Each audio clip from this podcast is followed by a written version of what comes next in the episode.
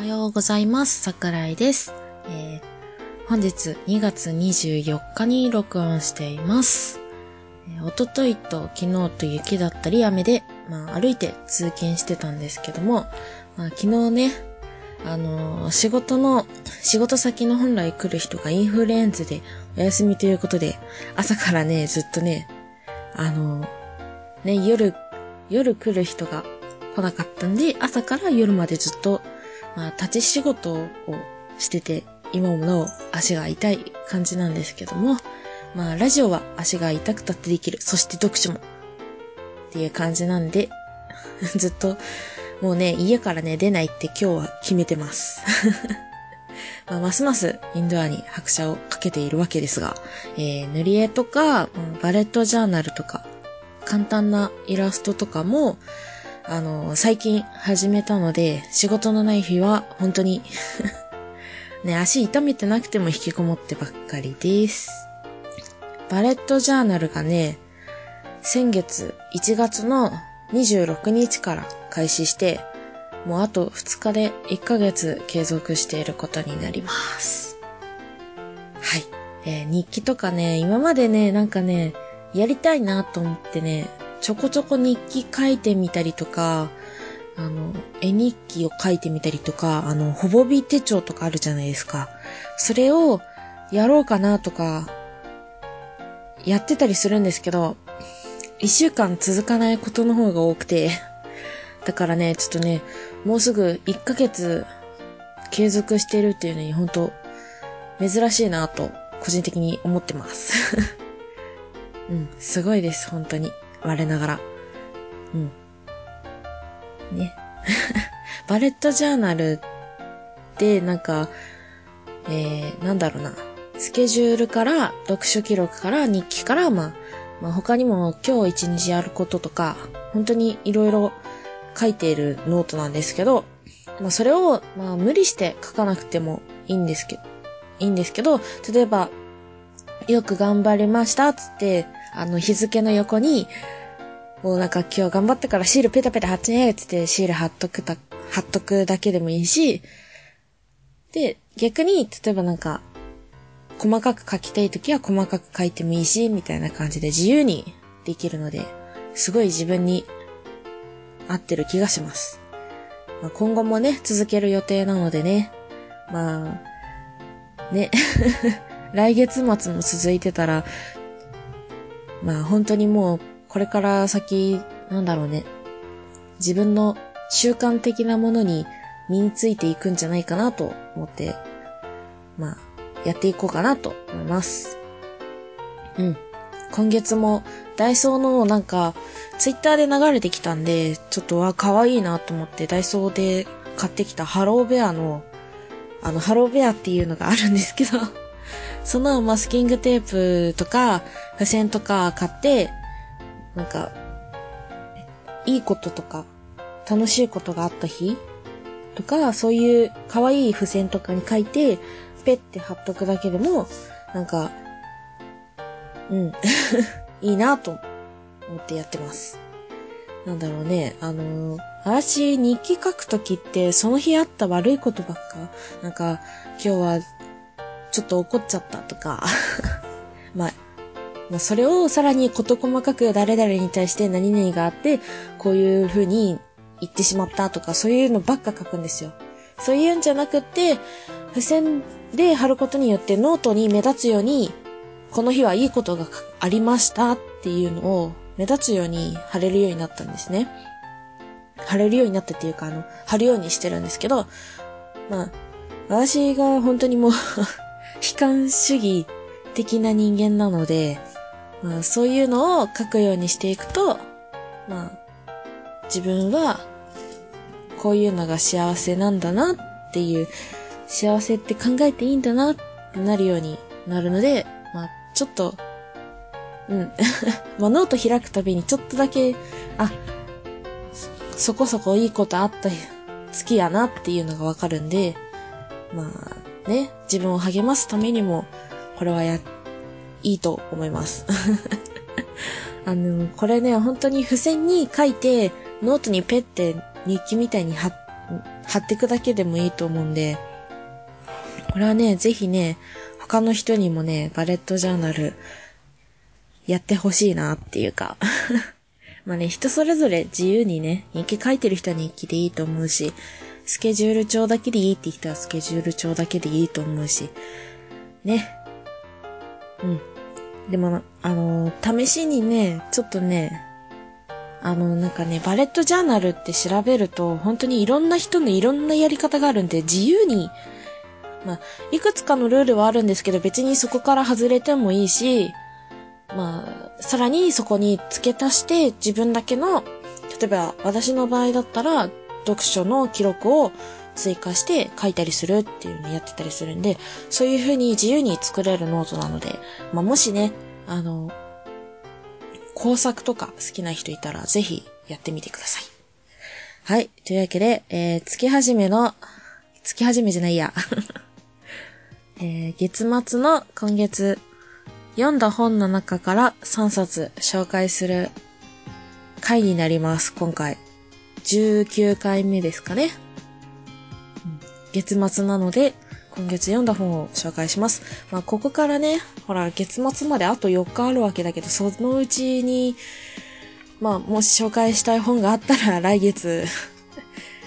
来月なんか特別枠的な感じで、ね、来月末に紹介するかもしれません。はい。というわけで、えー、まず1冊目が、えー、あの人は雲を潰せない、綾瀬丸の作品になります。はい。えっ、ー、とですね、あらすじの方が、えー、ドラッグストア店長のリエは28歳になる今も実家暮らし。ある日、えー、バイトの大学生と恋に落ち、ついに家を出た。が、母のみっともない女になるな、という正しさが呪縛のようにつきまとう。突然消えたパート男性、鎮痛剤依存の女性客、ネットにすがる姉、そして、えー、リエもまたかわいそうな自分を抱え、それでも日々を生きていく。人の弱さもずるさも優しさも、余さず救う長編小説。っていう感じですね。はい。なんかね、なんだっけ、これ、帯に、あの、私の、なんだろう、青春時代の好きなアーティスト、椎名林檎ね。椎名林檎。もうめっちゃハマってて、今はあんまり聞かないんですけど、椎名林檎がその推薦帯を書いてて、あ、椎名林檎が推してるんだったら読もうとか思って買った本ですね。まあでも、これとは別の本がまず最初に読んでたんですけど、その後になんか他の作品と思って手に取ったのが、この、あの人は雲を潰せないでした。はい。で、この作品ね、なんだろう、私の人生のあちこちにあるなんか、些細なこと。例えばあのー、なんだっけ、13ページのシーンなんですけど、なんだっけ、えー、けれど時々子供の頃から眠り続けているこの部屋でまた目覚めなければならないことが無性に嫌になる。狭い穴の底にいる気分だ。同じ天井、同じ家具、同じ部屋の広さ。年を重ねて同級生の誰それが結婚した。転勤した。今は海外にいて、などの話を聞くたび、少しずつ穴の深さが増していく気がする。だか、なんかそういうシーンがあるんですけど、ね。私も今はほら妹と二人暮らしだし、まあ、実家を出てるようなもんなんですけど、まあその、まあ妹も結局家族なんで、その家族と暮らしてる中で、なんだろうな。ずっと自分はここで目覚めなきゃいけないのかとか、目覚めなきゃっていうか、ここで生活し続けるのかとか、ね、友達とかが、まあ友達というかまあツイッターとかでね、あの、こう、フォローしてる人だったりとか、バイトの後輩だったりとかが、まあ、結婚するなり、進学して就職するなり、とかそういうのを見て、まあ深く、深くなっていくかなというか、そういう表現の部分とかもすごい自分の、なんだろうな、感じてること？ふとなんか感傷的な時になった時に感じる思いみたいなものが、綾瀬丸の本の中ではすごい自分に重なって見えるというか すごく重なってきて、で、まあ、その、あの人は雲を潰せないも、まあ今回、まあものすごくなんか、そう、そうなのよ、みたいな、理解できた作品でした。この本はね、年齢、あの、主人公の年齢が28歳なんですけど、まあその、その年代に近い人たち。私が25になったんですけど その、まあ、25から、まあ、30代、30に入る前の方々にぜひ、これは読んでほしい作品になります。はい。というわけで、えー、2冊目、荒野、えー、桜庭和樹。えー、桜庭和樹というと、まあ、アニメ化もされたゴシックが、えー、頭に浮かぶ人も多いかもしれないんですけど、まあ、ライトノベルの作家さんっていうイメージの方が強いかもしれない。そんな方なんですけど。私にとっては、まあ、もちろんライトノベルの作家っていうのも頭にあるんですけど、ゴシックっていうよりは砂糖菓子の弾丸は打ち抜けないが結構、なんだっけ、最初にそのゴシックを、んんゴシックを読む前に 読んだ作品なので、まあその作品の方が私の頭の中ですぐ浮かぶ印象の強いやつですね。で、まあそんな作家さんの作品を久しぶりに読もうと思って手に取ったのが今回の荒野。で、文庫で、あのー、3巻で出てる作品の1巻を読んだんですけど、まあ続きを買おうと思ったら、まあ売ってなくって、で、まあ新刊で諦めて買おうと思って、まあ本屋さんに行ったら、まさかの一冊にまとめられて、なんだっけな、えー、去年の5月、去年の5月に、まさかのね、一冊にまとめて発行されたという。知らなかったと思ってもうちょっと悲しい現実に打ちひしがれつつ、いやもう新刊で買おうと思って。買った本になります。なんでまだ、あの、1巻、2巻、3巻で、のうちの1巻を読んだっていうことだったら、まあ、読了済みの本になるんですけど、これね、シリーズものなので、まあまあ、まだ読み終わったとは言えないかなと思っています。で、まあこの作品は、ちょっとね、もう自分の中でね、絶対紹介したい、もう確実に誰かに読んでほしいと思ってる本なので、まあ、この本に関しては、ちょっとあの、私がゲストの方で参加してる、えー、ラジオ中古書店ゆうやみ堂さんで、読了後に紹介しようかなと思っています。なので、こ、ここではちょっとね、温存させていただきます。あらすじだけ紹介して、まあ、あまり深く中身については触れないようにしようかなと思います。はい。えー、で、あらすじですね。えー、鎌倉で小説家の父と暮らす少女、荒野。えー、好きってどういうことかまだよくわからない。でも中学入学の日、電車内で見知らぬ少年に窮地を救われたことをきっかけに彼女に変化が起き始める。少女から大人へ。荒野の4年間をみずみずしく描き出したこの上なく愛しい恋愛。以前、ん？ん違う。この上なく愛しい恋愛以前小説、えー、全一冊全一冊っていうのはまあ、まあ3冊を一冊にしたので、これね、ちょっと、あの、一巻をね、ちょっと向こうの部屋の本棚にね、突っ込んできちゃったんで、まとめて、あの、新刊で買った方のあらすじを読ませてもらいました。はい。いやー、これね、早く紹介したいな、早く読みたいな。でもまだまだ遥か先なんですけどね。という感じで。というわけで、え3冊目。えー、青春探偵春や。私これ、時々ね、あの、ハレルヤって読み間違えちゃうんですけど。えー、作家さんの方が福田栄一。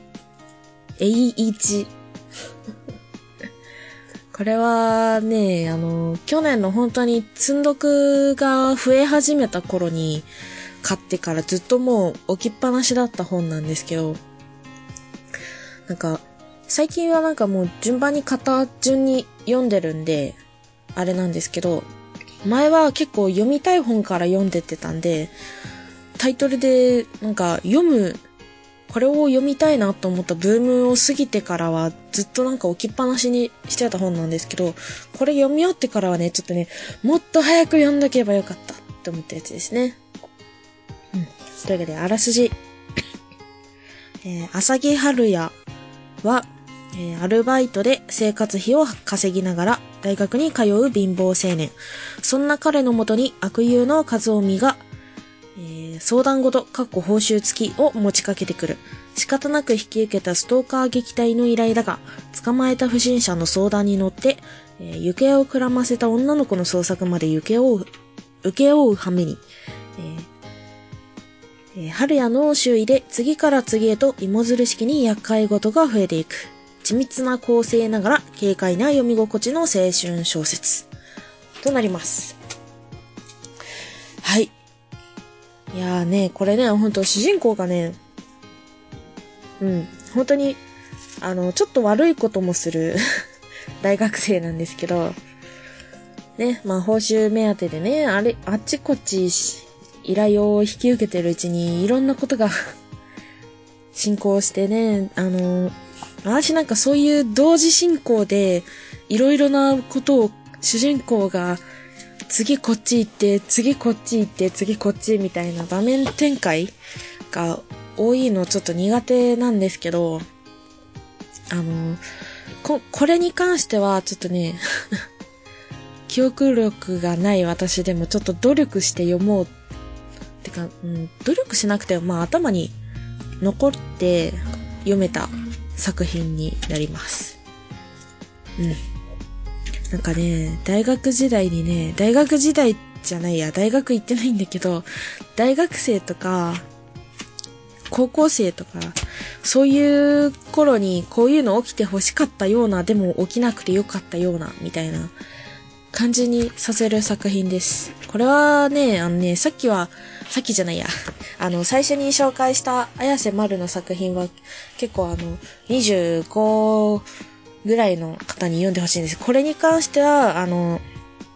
高校生ぐらいの人に読んでほしいです。ただね、この草原推理文庫ってすごい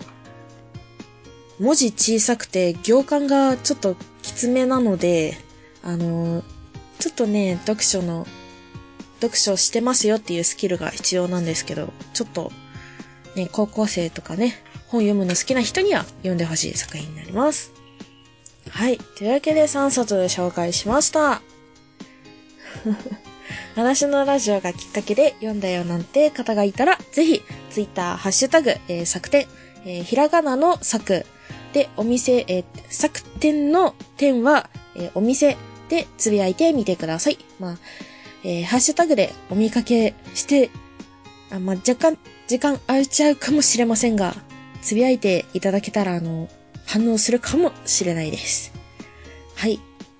で、そうそう、えー、ワンライフポッドキャストのミッチーさん、えー、ハッシュタグでコメントありがとうございます。まあ、61冊も、まあ、先月買っちゃいましたし、今月も、まあ、まあ今月も買っちゃったんですけど、これは、えー、来月初めにやる、あの、買った本の冊数と、買った本の中からおすすめの本を紹介する第20回の方で紹介させていただきます。はい、もう本当にやばい。妹がね、あの、最近読書を始めて本棚買ったんですけど、妹が。まあ2個セットでね、1個私がもらうということで、もらうというか、まあ、えちょっとね、あの、本買いすぎて本棚足りないなと思ってた頃なので、妹からお買い上げしたというか、そういう感じでね、本棚が増えちゃったので、ますます蔵書が増えていく。それだけは確実です。